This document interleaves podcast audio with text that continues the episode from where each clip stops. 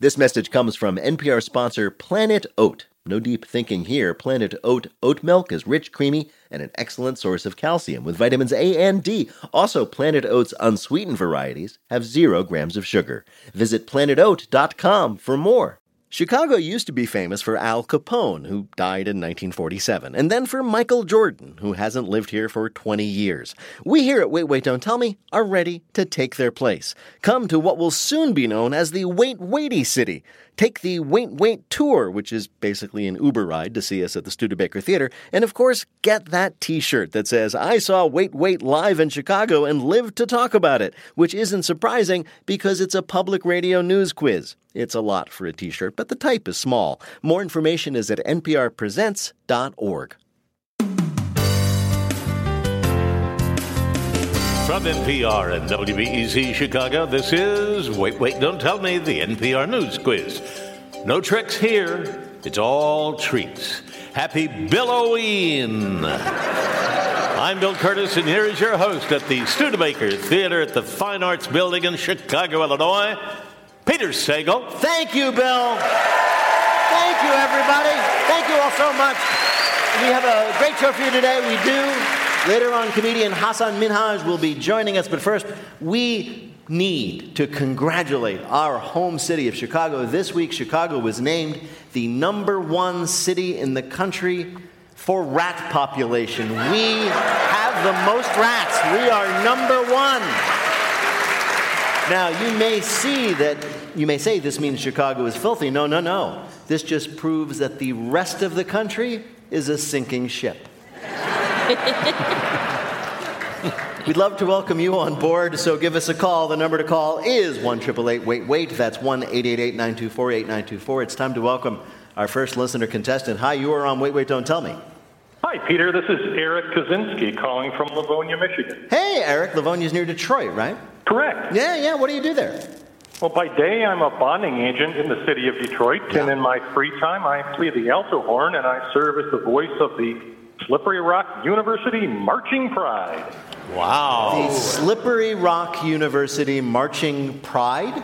Correct. Okay. It's the marching band, but the mascot for Slippery Rock is a lion, so hence Right. the marching Oh, I pride. get it. Like a group of lions. I understand the pride. There so you go. what sort of things do you, and I mean, I've, I've been to marching band competitions.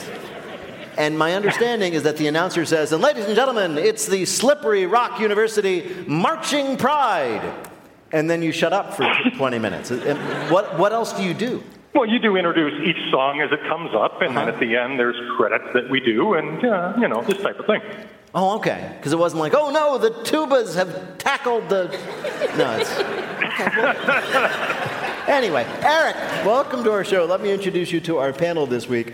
First, he's a correspondent for CBS Sunday Morning and host of the podcast Mobituaries. The third season is now available everywhere. It's Mo Rocca.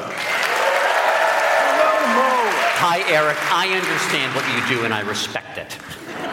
Thank you. Next, he's a reporter for the Style Desk at the New York Times. It's Shane O'Neill. Hello, Eric. Hi, how are you, Eric? And finally, a comedian who'll be at Hyenas in Fort Worth November 18th and 19th, and whose comedy special, Well Hung, is streaming now.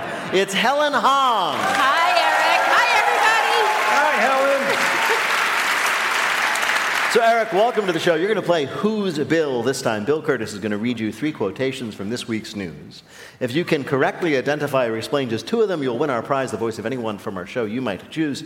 On your voicemail, are you ready to go? This is going to be great. Let's go. Your first quote is from a climate activist on Twitter. Soup on sunflowers, mashed potatoes on Monet. That is what the climate activists are throwing at what? That would be works of art. Yes, fancy works of art. Climate activists are throwing soup and mashed potatoes and other foods at priceless masterpieces like a Van Gogh or the Mona Lisa, and this week a Monet to bring attention to their cause. As you can imagine, this tactic has been massively successful in convincing people to fight climate change because it's like, I'm with you, person who wrecked my once in a lifetime trip to see a thing of beauty. I I can't. I, I heard about the Van Gogh painting. Yeah. This was a couple of weeks ago, and they threw tomato soup on it. But the headline that I read didn't say that the art was behind pe- plexiglass. Yeah. So I thought they had legit ruined this like precious Van Gogh painting. And then I was like, well, which painting was it? And as long as it's not Starry Starry Night, you know, Really? A Starry Night is big. You'd need like a tureen of soup. yeah, yeah. The one that they did was a sunflower one, and I was like, you know, not not a huge fan. So I was like, whatever. I feel like mashed potatoes have the opposite problem of global warming. They oh, it gets so cold so quickly. It Right. drives me crazy.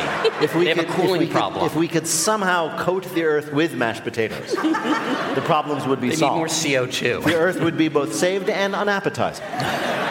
And at least one of the museums shut down for a week so they could reassess their security that allowed these people to get in. What are they going to do? Install at the doors crock pot detectors? or maybe they should uh, get soup detecting dogs, which is just a dog. Or the protesters could hire my grandma because when we went to the movies, her purse was stuffed full of snacks and she would talk her way into that theater every single time. Really? She could tell you why she needed soup at an art gallery. All right, here is your next quote. It's about a British man whose name is Rishi Sunak. The only way to go is up. That was the Guardian newspaper talking about how easy it will be for Mr. Sunak to outdo his predecessors in what job? That would be British Prime Minister. Yes, the Prime Minister of Great Britain. Very good. Mr. Sunak is the third British Prime Minister in a matter of months. Everybody is talking about how rich he is. He is worth over $800 million. In fact, this is true. He is the first Prime Minister in British history to be richer than the monarch. It was really awkward during his ceremonial tea with the king when he was invited to form the government. He offered to pick up the check. Is he the first um, South Asian? He is. He is the first prime minister of Great Britain of South Asian descent, although he was educated at one of those elite British public schools, which are really private schools, and then he went to Oxford. And also, the other thing about him that's interesting is he's really short. So it's someone for South Asian kids in England to look up to and look down at. You said he's short? He's very short. How well, short? he's short. He's five seven. Okay, that's not that short. I agree with you. A lot of people think that's a great. I, I, I, I myself am five seven and would stand up and tell the world that, but no one could tell. Um, you're five seven. I am. I'm five seven. I'm shorter than I thought. Shane! Only one of us has the courage to do the show standing up, I'll point out. So nice to be back here for the second and final time. But is it? He is, he is, uh, he, so it's like, he is very short, so he makes the UK the only country um, on earth with both a short king and a king king. He's so short he has to live at nine and a half Downing Street. And this is interesting. This was pointed out by a major newspaper that he is part of this weird, perhaps coincidental, perhaps not trend of short European leaders. Because there's him, there's Macron in France, he's quite short. Uh, there's Putin, of course. There's uh, Mr. Scholz, who took over in Germany. It's gotten to the point the next G8 summit will be in the ball pit at IKEA. Here, Eric, is your last quote. Craving brains and hangry. That was the Washington Post, which this week consulted half a dozen or more actual scientists to give us the truth about what? I didn't see this. Well, it's a article or this Halloween news reel. themed. It's a Halloween themed feature. Who traditionally craves brains? Zombies. Zombies, yes, of course. Right. We're so glad that the Washington Post is taking on the creepy stuff. They've even changed their motto to "Everyone dies in darkness." Uh, so cer- they, they talked to all these real scientists about whether zombies could be real and why, if they were real, why they would be the way they are. A certified dietitian told the Post that classic, that you know, that classic zombie shamble, uh, right? That could be caused by their all-brain diet, which contains zero carbs. That results in very low available energy. That's right, zombies are into keto diets. That's why you also always see zombies doing CrossFit. They're all like, bro. I'm curious about what instruments the scientists use to study this, because I would assume it would be like with their tanks and their bombs and their bombs and their guns. Yes, exactly. That was a deep, deep cut. Uh, the cranberries are never far from my brain. Bill, how did Eric do in our quiz? He was slippery rock strong. 3 0, a winner. Eric, thank you so much for playing. Thank you, Peter. Bye bye.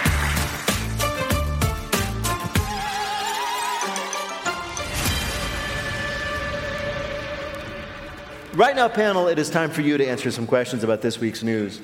Shane, uh, Virgin Australia Airlines has announced a lottery. They're going to give its passengers a chance to win over $100,000 in various prizes. To enter the lottery, all you have to do is what? Uh, stay on an airplane for 36 hours. No. Although it, is, it does involve being on an airplane. Stay on an airplane for 48 hours.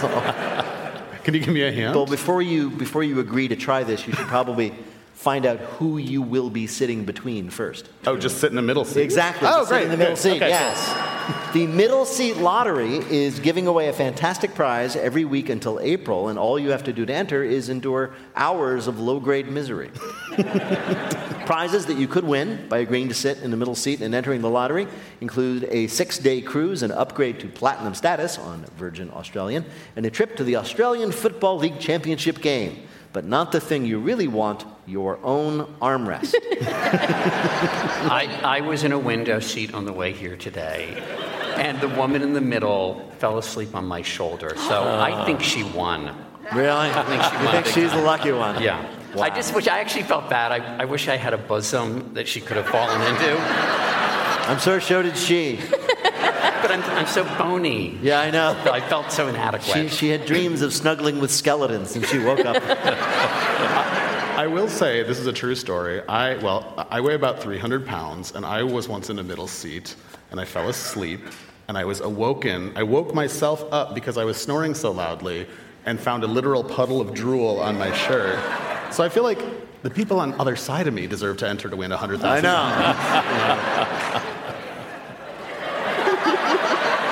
I, I- I'm trying to come up with a reaction to that that I don't. Oh, so are the people on either side. Give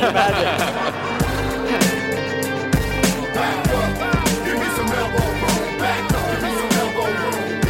Back up. Give me some elbow room. Back up. Give me some elbow room. Coming up, we finally make it to the big time in our Bluff the Listener game. Call 1 888 Wait Wait to play. We'll be back in a minute with more of Wait Wait Don't Tell Me from NPR. Some elbow room. This message comes from NPR sponsor BetterHelp. When you keep your stress bottled up, it can eat away at you. Therapy is a safe space to get things off your chest and to figure out how to make them better. Try BetterHelp Online Therapy, designed to be convenient, flexible, and suited to your schedule. Get it off your chest with BetterHelp at betterhelp.com slash NPR today to get 10% off your first month. This message comes from NPR sponsor, the official Hacks podcast from Max. Join the creators and showrunners of Hacks as they discuss each episode and speak with the cast and crew about the making of the series. Listen to the official Hacks podcast wherever you get your podcasts. There are a lot of issues on voters' minds right now. Six big ones could help decide the election guns, reproductive rights, immigration, the economy, healthcare, and the wars overseas. On the Consider This podcast from NPR, we will unpack the debates on these issues and what's at stake. You can listen to NPR's Consider This wherever you get your podcasts. From NPR and WBEZ Chicago, this is Wait, Wait, Don't Tell Me, the NPR News Quiz. I'm Bill Kurtis. We are playing this week with Shane O'Neill, Helen Hong, and Mo Rocca. And here again is your host at the Studebaker Theater in Chicago, Illinois, Peter Sagal. Thank you, Bill. Thanks, everybody.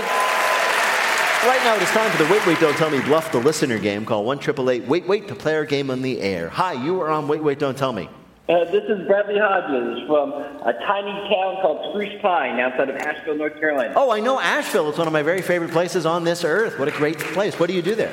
I am a treasure hunter by hobby. I'm sorry, a treasure hunter. Like Yes. what? Like absolutely. So does that mean you're like Indiana Jones and breaking into tombs and punching Nazis? What does that mean? You know, on a good day, absolutely. Sure. Uh, but on an average day, on an average day of treasure hunting, it's more like hanging out with some of my best friends and solving ciphers and anagrams and other sorts of types of puzzles and finding buried treasures. That's amazing. Well, let's see how you do with our little puzzle because Bradley, you are here to play the game in which you have to tell truth from fiction. Bill, what is Bradley's topic? Give me a break. A big break. You know, in the old days, stars were discovered sitting at the soda counter at Schraff's drugstore. But they don't have soda counters anymore, and if you stay in a Walgreens too long, they'll have you arrested. so, this week we heard about somebody who got their big break into entertainment in a really novel way. Each of our panelists are going to tell you a story about somebody getting their big break. Only one of them is true. Pick that, and you will win our prize the voice of your choice on your voicemail. You ready to play? Absolutely. All right. Your first story comes from Helen Hong. A street performer in Times Square is crushing the game as a lifelike robot. Some might say a little too lifelike. Instead of painting himself in silver paint and making stiff, awkward robot movements, Tim Schmidt stands on a box in regular clothes and just acts like himself. When asked by passerby what he's supposed to be, he answers, Yeah, I'm a robot. A really, really good robot. the act is so cheeky, producers have approached Tim Schmidt with offers of a modeling contract and a YouTube series, which has enraged more traditional robot performers. Man, that guy's whack. Does he have any idea how much a can of silver paint costs? No, he doesn't.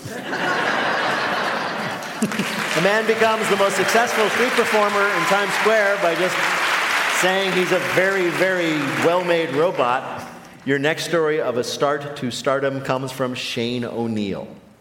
Kentucky native Josh Nally forged a path to Hollywood by doing what he does best literally nothing. Mr. Nally has posted over 350 videos pretending to be a dead body on his TikTok channel, Living Dead Josh. He's played dead in a park near his house, on the banks of the Salt River, at the Corvette Museum. Apparently, there's a Corvette Museum. and beneath a dining room table while his family enjoyed their Thanksgiving dinner. Nobody has done a more thorough job of auditioning for a non speaking role, maybe in the history of television, said Jason Tracy, CSI Vegas' showrunner, which gave Living Dead Josh his TV debut playing a corpse in a morgue. Such roles are usually played by inanimate dummies. But this scene required that ineffable lifelessness that only Mr. Nally can bring to his performances. Said Mr. Nally of his newfound stardom, I don't like speaking on camera, but I can lie there and act like I am dead pretty easily. A guy gets so good pretending to be dead on TikTok, he gets a real job playing a corpse on a TV show. Your last story of an ingenue's entrance comes from Mo Rocca. It was one of the 20th century's longest running conflicts. Only now has the Falkland Islands War come to an end with the release of the last remaining Argentine prisoner. Corporal Agustin Magaldi had been held captive in the South Atlantic Island Territory for 40 years by a lonely all male battalion of British Guards. The desperately bored Brits had taken to staging musicals to pass the time. Last year, they decided to stage Evita, but needed a leading lady. Corporal Magaldi volunteered and wowed the British officers as a drag queen Eva Perón. Magaldi walked away with that year's coveted Stanley Award, given out by the very top theater critics in Stanley, the capital of the Falklands, for Best Actor in a Musical. He also won his release from prison when Prince Edward, whose royal purview includes attending theater in the Falklands, proclaimed himself delighted.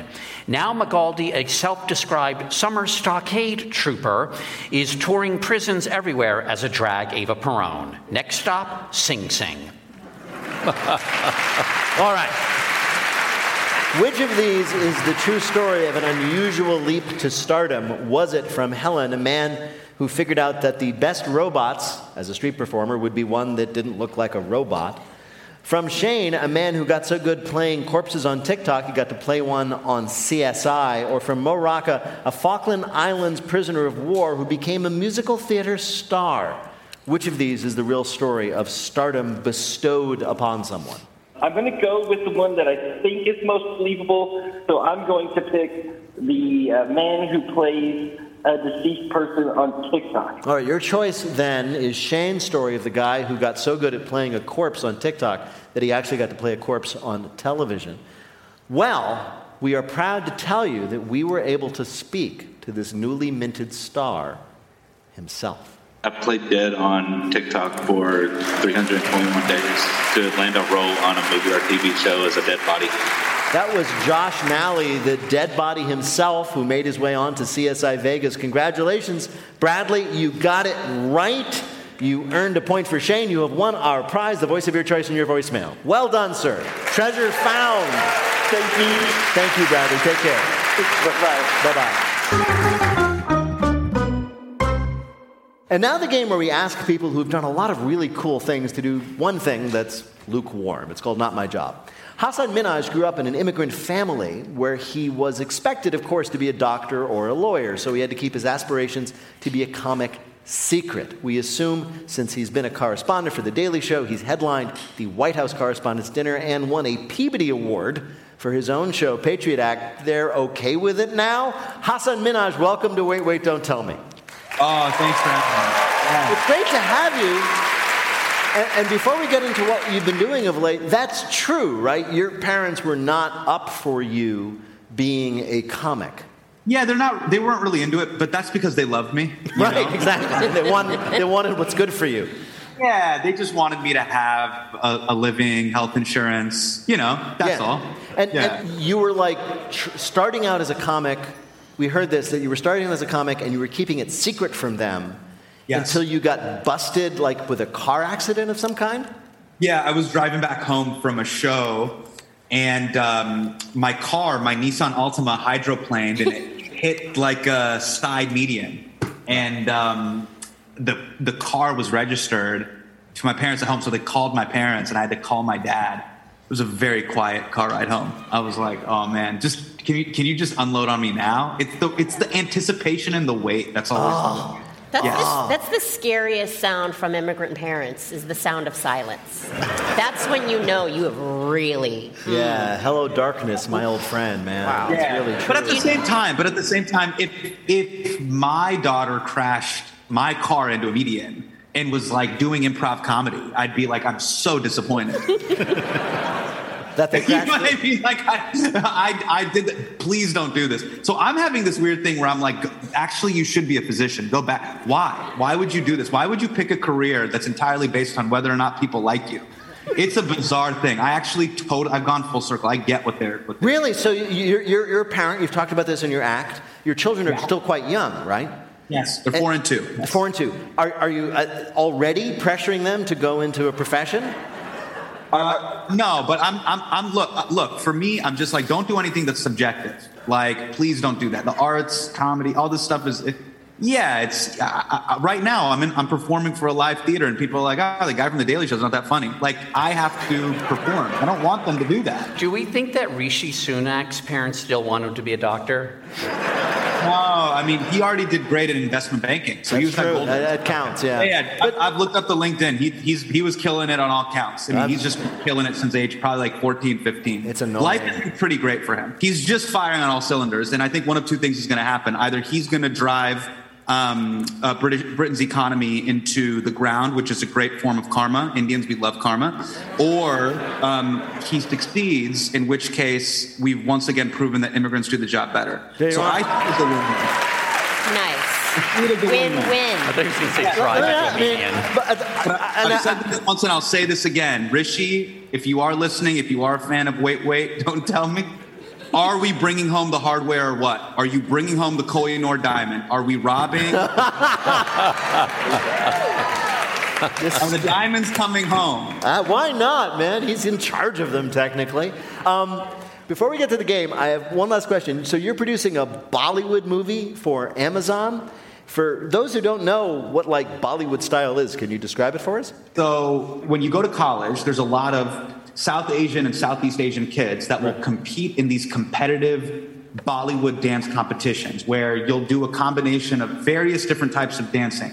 Hindi film dancing, Bollywood dancing, classical Indian dance, krumping, break dancing, all sorts of, all combined into one. Right. And the teens take it very seriously. And uh, really, it's just a way for hormonal teenagers to kind of fall in love while their parents aren't there. Right. But I, I, funny enough, I met my wife. She was actually uh, a Bollywood girl, and I kind of was a Bollywood boy. And I would do skits and I would do stand up at these shows. But it was really one of those things that really made us feel like rock stars. For a moment, you know, even though we were going to end up working for McKinsey and helping fund a, a potential African coup, uh, for, for a couple of years, we got to be the superstars. It was amazing. So, so what is this show you're working on then? So it's a movie about that. Oh, a movie about the world of competitive Bollywood dancing. Yes. I, I haven't seen many Bollywood movies. They they feature every, every. By the way, every Hollywood ten is a Bollywood four. You understand? Well, I've got I've gathered that, and every Yeah. but every one I've seen, I've seen a few. They they seem to end with the entire cast in the movie doing a big dance number together. That's not true. Not always, but but look, there will be dances, and and what's cool is is they got to do everything. Right. You got to real multi hyphenate. Yeah. You got to be a stud. There's got to be love. There's got to be family. There, you got to have green eyes like you're a cat. You have to have if you're a guy. You have to really dance, not this La La Land fake dancing. Real dancing. Oh. Yeah. Yeah. I'm saying it. Yeah, I'm saying it. You Yo, gotta- You're lucky you're doing gotta this by phone. Yo, yo. Lateral movement, vertical movement. Yeah, real dancing. I was with you until you went after Ryan Gosling, and now. Oh, really, Helen? You're talking about the dude that looks like he took too much Claritin and always looks sleepy? no, no, Helen. We are Helen. throwing down. It's true. No, no, we gotta love ourselves. Ryan Write that in your notebook, Mr. Gosling. well, Hasan Minhaj, we are having too much fun, but we have work to do. We have asked you here to play a game that this time we're calling Patriot Act. Meet a Patriot actor. You, of course, as we mentioned, hosted the show Patriot Act. So we thought we'd ask you about a Patriot actor, specifically the film and TV appearances of former Patriots football player Rob Gronkowski. Answer two to three questions about the star of stage and screen, Gronk. Okay, just screen, just screen. And you'll win our prize for one of our listeners, Bill, who is Hasan Minhaj playing for. Sarah Marks of Dallas, Texas. All right, here we go. One of Gronkowski's first TV appearances was in a commercial for Modell's Sporting Goods. You can tell that Gronk doesn't have a lot of on camera experience because in the commercial you can see that he hasn't yet learned what lesson. A, you don't need to reach up and grab the boom mic to keep it from hitting you. B, when you show the camera the shirt that you are there to sell, you should hold it right side up. Or C, even if you close your eyes, the camera can still see you. Um, I'm gonna go with B. You're gonna go with B. yeah, maybe he just didn't understand the kind of the flip. Of, You're, uh, you're, you're exactly right. At the end of the ad, he holds out the new Gronk t shirt they're selling over at Modell's, and he's holding it upside down. And keep in mind, that's the take they kept. Next question Gronk says he's now retired from football, going to devote himself to performance and other pursuits. But we have our doubts about that. Why? A, he once faked his retirement just to get out of being traded to the Detroit Lions. B, his Twitter bio currently reads future Dallas Cowboy. or C, at the press conference last summer announcing his retirement, he kept turning to a second camera and winking. I, I believe it's A because he did kind of wink, wink, retire, and then went to Tampa Bay. If I am, if I'm remembering correctly, so I'm going to go with A. You're exactly right. That's what happened. In 2018, the Patriots called him and said, We traded you to the Lions. And he said, You can't trade me. I have retired. And then the next season, he came back and played again. So maybe he is a good actor. We don't I know. should have done- I should have done that before I got fired from Office Max. Wait a minute. You worked for Office Max selling printers. Of course. printers. Welcome to Office Max. How can I help you take it to the max? Oh, God. Were you required to say that? every person that walked in. No. And, And how and why were you fired? well, he was going to get traded to Staples. Right.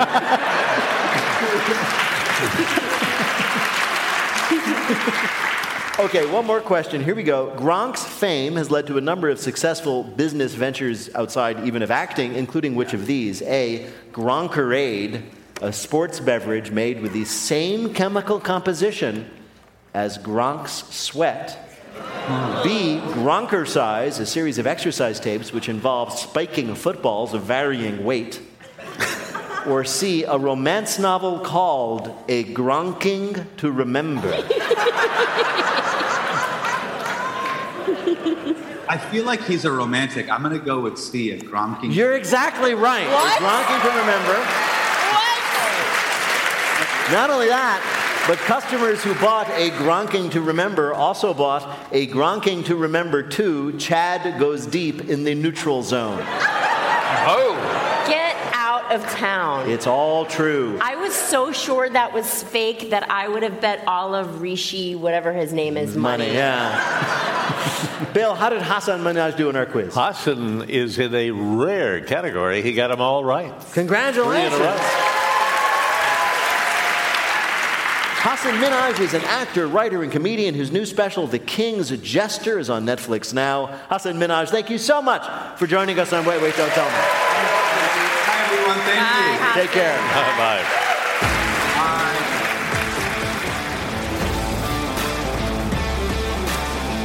Bye. In just a minute, Bill shakes up the wedding industry in our listener limerick challenge. Call 1 888 Wait Wait to join us on the air. We'll be back in a minute with more Wait Wait Don't Tell Me from NPR. Support for NPR and the following message come from State Farm. As a State Farm agent and agency owner, Lakeisha Gaines understands the support small businesses need. Knowing that no business is the same, knowing that we're all impacted by things that are beyond our control, like catastrophes, and hearing and listening and understanding what's important to a business owner, understanding how much is truly affordable and what makes sense at that moment. Because a three year psychiatrist is going to be very different than a 20 year doctor. And a two year sign owner is going to be very different than a one month restaurant owner who's just trying to figure out what's going to be on the menu next month. Those are the things that I think are extremely important that come to my experience as a small business owner. It's me figuring out how to help the people that I live with, how to help the people that I work with, how to help the people that I volunteer with. Talk to your local agent about small business insurance from State Farm. Like a good neighbor, State Farm is there. I'm Rachel Martin. You probably know how interview podcasts with famous people usually go. There's a host, a guest, and a light Q&A. But on Wildcard, we have ripped up the typical script. It's a new podcast from NPR where I invite actors, artists, and comedians to play a game using a special deck of cards to talk about some of life's biggest questions. Listen to Wildcard wherever you get your podcasts, only from NPR. NPR and WBEZ Chicago, this is Wait, Wait, Don't Tell Me, the NPR News Quiz. I'm Bill Kurtis. We're playing this week with Helen Hong, Shane O'Neill, and Mo Rocca. And here again is your host at the Studebaker Theater in Chicago, Illinois, Peter Sagal. Thank you, Bill. In just a minute, Bill goes shopping for some fine rhymes and spirits in our listener limerick challenge game. If you'd like to play, give us a call at 1 888 Wait Wait. That's 1 888 924 8924. Right now, panel, though, some more questions for you from the week's news. Helen, Las Vegas has just voted to allow a new sports league in their city, one in which competitors will do what? Um, handball in extra short shorts? No. No, I need a hint. It does involve hands. That's what he said. Uh, before each round, the opponent says something fresh to you. Oh, slapping? Yes. What? They slap each other's faces. The Nevada State Athletic Commission voted last week in Las Vegas that they would sanction the Power Slap League. It's a new league from the same people who run the Ultimate Fighting Championship. The sport is pretty much what it sounds like. Two competitors, men or women, take turns slapping each other as hard as they can. A winner is declared when one of the competitors feels really sorry for what they did. But it's not like MMA where you're like constantly. No, no, no. In fact, it's ju- what happens is if you and I were doing it, Yeah. right? First, it's uh, like I guess the drawing of straws or something. Who goes first? First, I would haul back and slap you as hard as I could, and then, And then I, I would, would stand- step in. Because you're that kind of silver in the. And then there's there's no blocking. Like you- you're No. not allowed to block. As a matter you of have fact- to stand there and take a full on slap. As a matter of fact, uh, many people, many particularly people who are uh, experts and aficionados of the combat arts, think this is. Uh, let me get the exact quote: dangerous and stupid. I just think it's great for retired soap opera stars to have something to do in their retirement. yes, telenovela. There's a lot of slapping. you Real housewives. You win when you get the other person to finally say, "She's my sister and my daughter." Shane, a new study reveals that people are more likely to experience cognitive decline if they happen to have what? Bad balance. Interesting. That's probably true. Yeah. Then you should But also self-evident. Uh-huh. Well, the last, no, I'll give you a hint. The last thing that you'll be able to do with your full cognition is paint the nursery blue. Oh, if they're colorblind? Oh, I'm sorry. That's what I was going to say. I No, no, not that. Um, the last thing they'll be able to do. Why would you paint your nursery blue? if you have a son? Exactly. Because People I don't see gender. That's I understand. That's great. I'm, I'm operating out of a out of an out of date, antique, patriarchal conception of gender, for which I apologize. But nonetheless, it is apparently true that in a study of 13,000 parents over 50, it turns out the ones who had sons experienced uh, cognitive decline more than those who have girls. That decline was even faster if they had the kind of son who does the quit hitting yourself thing. yeah. It's true. They also did a study that if you don't have kids, you have tons of money. It's true. Lots of free time. Do whatever you like. Eat out. Helen, mathematicians have discovered an equation that they say finally unlocks the mystery of what? I'm sorry, I have a son and I can't. I understand. I need a hint, please. You need a hint. They could call it the Cupid algorithm. Love? Yes, the mystery of true love. They figured out the math. What? It's uh, a mathematical equation called It's the one plus one equals two. Well, I don't know about that. if you're boring. Yeah. I mean, unless you're in a thruple. Why equals- stop there? Yeah. All right. This, yeah. Keep going. Um, no, I'm dismounting. No, It's an a- imaginary number. It's a mathematical algorithm called the optimal stopping theory. Helps people find true love and also answers the question what's the least romantic theory name possible? But basically, if you work it all out, it suggests that the optimal amount of people to date before you settle down with one person is nine. Nine people. Oh my gosh. Does this include Tinder hookups? Because I am way, way, way past that number. Wow. Yeah, what you find dating? Yeah. Doesn't say, but I believe it is an, at least an attempt to find long term romantic capability. Oh, phew, no. I'm good. Yeah, I was going to say, if they're just talking about like dating as I understand it, this is a very homophobic study.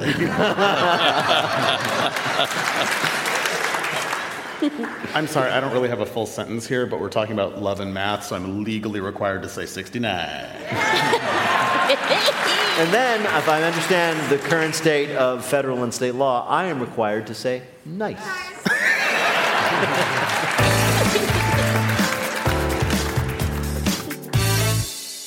Coming up, it's lightning fill in the blank, but first it's a game where you have to listen for that rhyme. If you'd like to play on air, call to leave a message at 1 wait wait.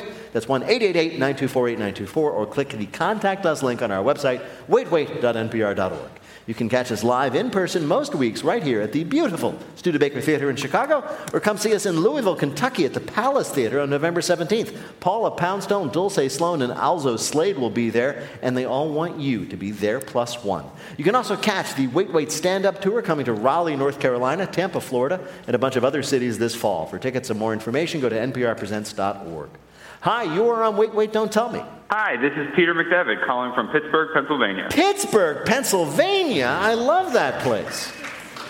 What do you do there? So do I. Yeah, it's a great town. Um, I work It is, um, and I work for the city and as the budget director for city council. Oh, wow. So does that mean you handle all the money? Um, yeah, sort of. I, it's mostly wrangling my nine different bosses, all the different council members.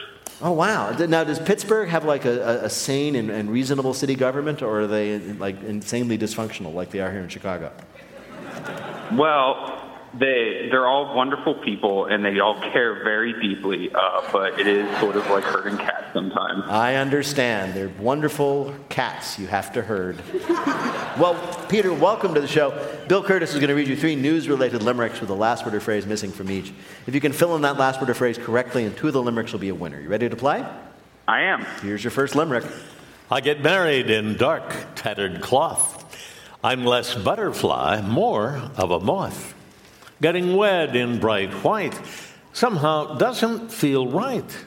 In black lace, I am more of a goth. Yes, goth, yes. Uh, got it.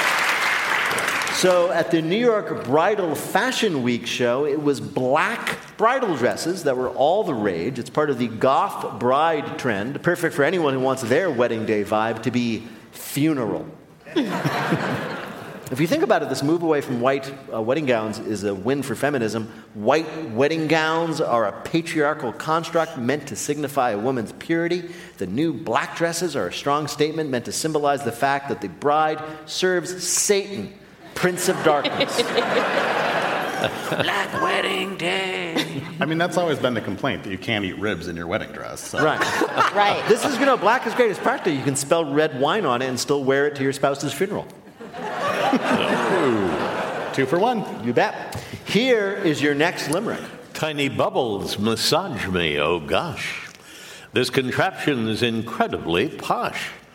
When the cycle says spin, it feels rough on my skin. This machine here gives humans a wash. Yes, scientists in Japan have developed a washing machine for people.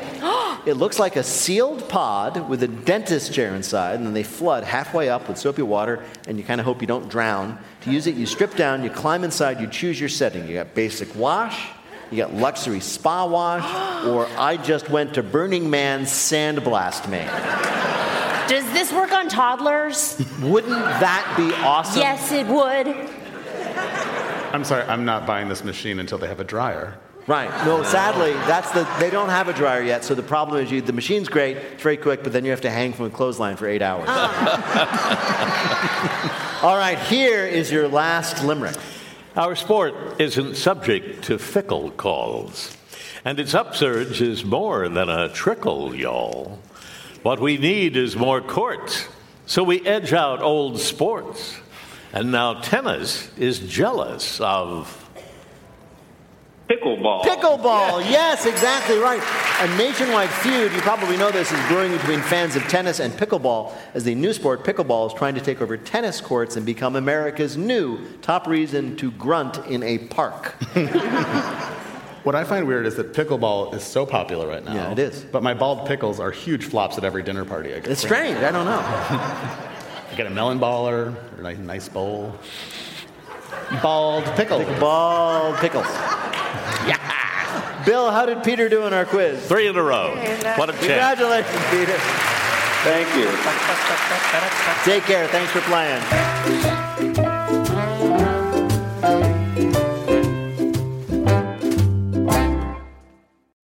This message comes from NPR sponsor Viking, committed to exploring the world in comfort. Journey through the heart of Europe on an elegant Viking longship with thoughtful service, destination focused dining, and cultural enrichment on board and on shore. And every Viking voyage is all inclusive with no children and no casinos. Discover more at Viking.com. This message comes from NPR sponsor Progressive Insurance, where drivers who switch could save hundreds on car insurance. Get your quote at progressive.com today. Progressive Casualty Insurance Company and Affiliates.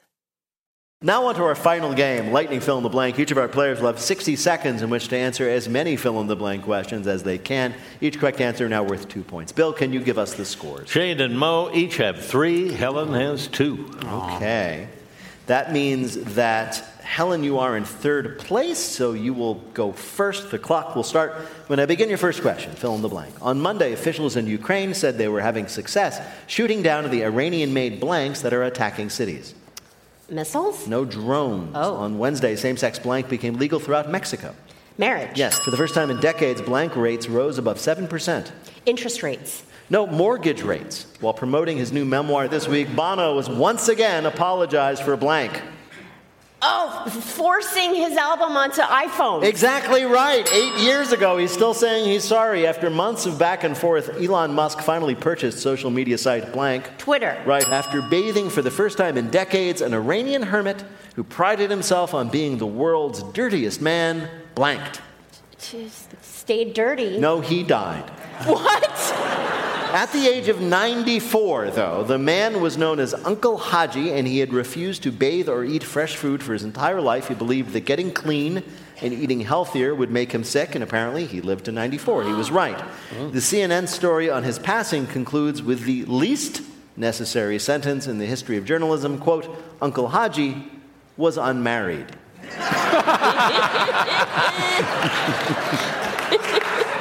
Bill, Helen do our quiz?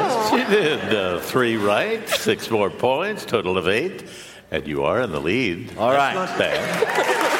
I will arbitrarily sh- choose Shane to go next. So, Shane, you're up, fill in the blank. On Thursday, the UN said that the world was nowhere near hitting climate change targets set out by the blank accords. Uh, Paris. Right. On Tuesday, John Fetterman and Mehmet Oz debated ahead of the election for Blank's Senate race. Pennsylvania. Right. This week, jurors in Michigan found three men guilty in the plot to kidnap Blank. The governor? Yes, Governor Whitmer. On Wednesday, Mercedes Benz became the latest company to stop doing business in Blank. Uh, Russia? Right. This week, two mayors in the UK heading to a national conference in the country's struggling rail system missed the meeting because blank. The trains were late. The trains were canceled. On Oh. Thursday, Germany set out plans to legalize blank for recreational use. Marijuana. Yes, on Wednesday, astronauts had to move the blank in order to dodge debris from a Russian satellite. Bowels. They're bowels. No, they had to move the International Space Station. This week, a man navigating a corn maze in Minnesota was hospitalized after he blanked. Had too much fun. No, after he shot himself in the leg while trying to get a kernel of corn out of his boot. Emergency services had to be called to the maze after the man shot himself while trying to get some dried corn out of his boot. Okay, first, next time, friend, just try taking the boot off and shaking it. Second, can you imagine a worse place to call 911 than from the middle of a corn maze? well, yeah, the guy was in stable condition, but then the EMTs got lost in the southeast corner and now he's dead. Wait a minute. You're telling me this happened in America? I am, Shane. As hard as it is to believe. Bill, how did Shane do in our quiz? Pretty Six well, I think. right. Yes. 12 more points. 15 is a total that leads right now. Well done, Shane. All right. How many then does Mo need to win? Six to tie means he needs seven to win. All right, here we go, Mo. This is for the game. Fill in the blank. Following a number of anti Semitic comments and posts, Adidas finally cut ties with blank. Kanye West. Yes. Now, on Monday, the Department of Justice announced charges against 13 alleged blanks from China. Um, spy. Yes, this week a second woman came forward to allege that blank pressured her to get an abortion. Oh, Herschel Walker. Yes, on Wednesday, a judge ruled that Mark Meadows must testify in Georgia's investigation into blank tampering. Uh, election. Right, this week, two men in California sued a marijuana company claiming that their product blanked. Um, that their uh, product was too good. No, the opposite, that it did not get them high enough. On Tuesday, the San Francisco Bay Area was hit with a 5.1 magnitude blank. Earthquake. Yes, on Thursday, scientists announced that a newly discovered species of bacteria may be responsible for triggering blank. Um, uh, the munchies. Rheumatoid arthritis. This week, a thievery ring in Georgia was broken up after police followed a trail of blank to their hideout. Um, M&M's. You are so close. It was candy wrappers. Well, but M&M's have no wrapper. They have their hard candy shell. It does not count. Don't even try. the eight-man crime ring was using the woods to transport stolen goods from house to house, confounding police at least until they found a trail of Milky Way wrappers that led directly to the gang's hideout. The eight men tried to hide, but police found them immediately. When one of them decided that that would be a good time to unwrap a Werther's original.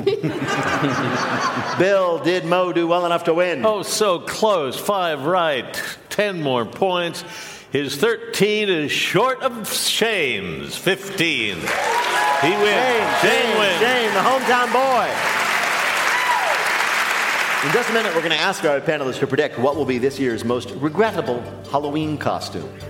But first, let me tell you Wait, Wait, Don't Tell Me is a production of NPR and WBEZ Chicago in association with Urgent Haircut Productions, Doug Berman, Benevolent Overlord. Philip Godeka writes our limericks. Our public address announcer is Paul Friedman.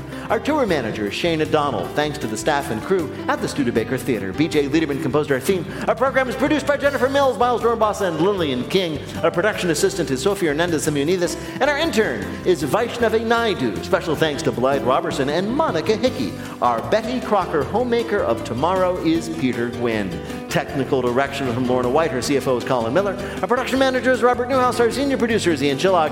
And the executive producer of Wait, Wait, Don't Tell Me is Mike Daisy May Danforth. Now, Penna, what will be this Halloween's most regrettable costume? Shane O'Neill. Not just Senator Dr. Oz, sexy Senator Dr. Oz.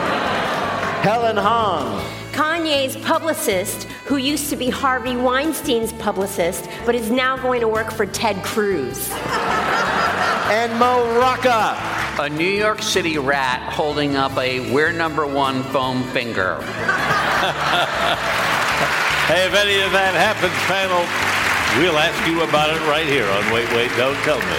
Thank you, Bill Kurtis. Thanks also to Mo Rocca, Shane O'Neill, and Helen Hong. Thanks to all of you for listening, and thanks to you here at the Studebaker Theater and everyone at home. I'm Peter Sagal. We'll see you next week.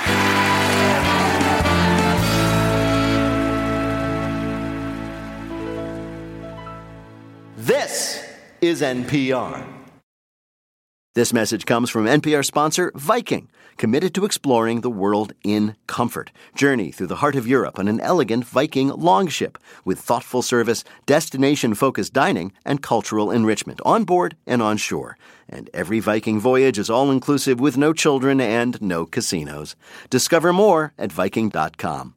This message comes from NPR sponsor Oracle Cloud Infrastructure. OCI is the platform for database, application development, and AI needs. Do more and spend less, like Uber, 8x8, and Databricks Mosaic. Take a free test drive at oracle.com/npr.